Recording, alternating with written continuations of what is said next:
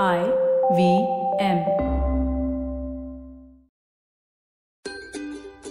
नमस्कार smile India के इस अंक में मैं शिफा माइत्रा आपका स्वागत करती हूँ। मैं आज आपके लिए लाई हूँ कुछ दिल खुश करने वाली खबरें देश भर से। कलकत्ता में महामारी की राहत के लिए काफ़ी समाज सेवी संस्थाएँ जुटी हुई हैं, पर एक संस्था है गिव अ लिटिल जिसने सोचा उन लोगों के बारे में जिन्हें सब भूल गए थे। वो औरतें जो सोनागाची में काम करती हैं। यहाँ देश की सबसे ज़्यादा कमर्शियल सेक्स वर्कर्स पाई जाती हैं और लॉकडाउन के चलते उनकी कमाई बिल्कुल बंद थी। इस संस्था ने उन तक हाथ बढ़ाया। राशन और खाना पहुँचाने लगे। वहाँ लोगों की संख्या इतनी ज़्यादा थी कि इन्हें सोशल मीडिया द्वारा डोनेशंस लेनी पड़ी। देश विदेश से लोगों ने पैसे भेजे और कार्य चलता रहा। अब औरतों के लिए सैनिटरी पैंट्स और अन्य सामान भी ले जाया जाता है। वहाँ के बच्चे मदद करते हैं और सोशल डिस्टेंसिंग को ध्यान में रखते हुए वॉलंटियर्स को हर घर तक पहुंचाते हैं। धन्यवाद इस संस्था का, जिसने इनके बारे में भी सोचा। अब बताती हूँ एक आविष्कार के बारे में। क्या आपने कभी सोचा था कि भारत में वैज्ञानिक कभी हवा से पानी बना पाएँगे? आईआईटी चेन्नई के प्रोफेसर बी प्रदीप और उनके सहयोगियों ने ये कर दिखाया है। वायुमंडल में ह्यूमिडिटी से वो साफ़, स्वच्छ पानी बना रहे हैं। ठीक वैसे जैसे पौधे पानी लेते हैं हवा से, जिसे हम ओस के रूप में देखते हैं।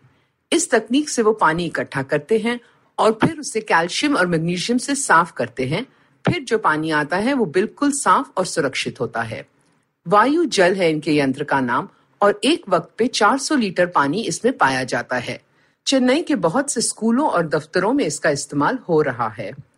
अब वो बना रहे हैं इसका छोटा वर्जन जिसमें 30 लीटर पानी होगा और वो घरों में काम आएगा। ये बिजली या सूरज की ऊर्जा पे चल सकता है और सच, देश में पानी की समस्या कम कर सकता है। एक दिलचस्प बात पता चली है मुंबई से। यहाँ 25 वर्षीय गौरंग रहते हैं अपने नाना नानी के साथ। बचपन से ही उन्होंने उसे पाला पोसा है। गौरंग के कुछ दोस्तों को पता चला कि वो गे है और गौरंग अब ये बात घर पे बताना चाहता था। तो उसने हिम्मत करके नाना नानी को बिठाया और कहा कि मुझे लड़कियाँ नहीं, लड़के पसंद हैं। और ये बात मैं आपको बताना चाहता था, इससे पहले कि मैं औरों से कहूँ। दोनों हैरान थे और नाना जी के तो आँसू भी आ गए।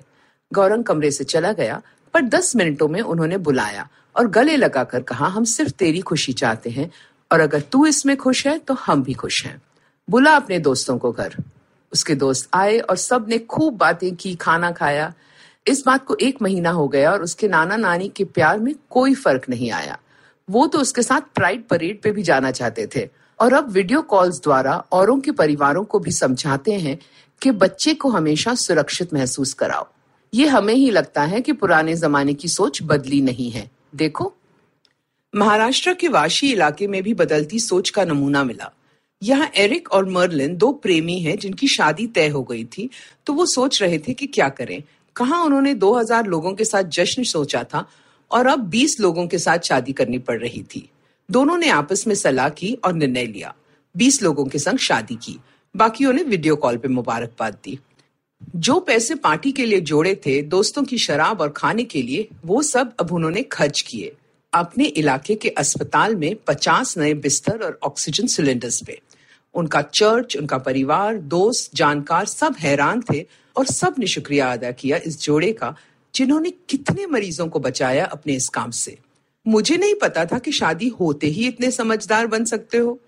खैर, आजकल तो शादियाँ भी अलग ढंग से हो रही हैं। अच्छा है, फजूल खर्ची कम होगी।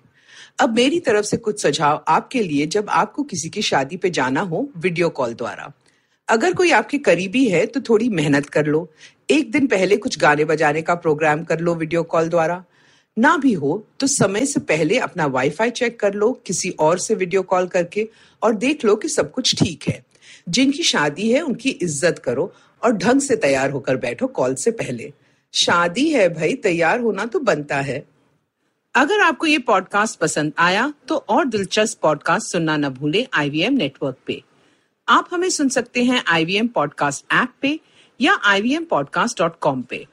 आप हमें सोशल मीडिया पे भी फॉलो कर सकते हैं। हम at I V M podcast हैं ट्विटर और इंस्टाग्राम पे। और अगर आप मुझसे बात करना चाहते हैं तो मेरा हैंडल है एट शिफा माइत्रा इंस्टाग्राम और ट्विटर पे। मैं आपसे जल्द मिलूँगी, तब तक हँसते रहो और हंसाते रहो।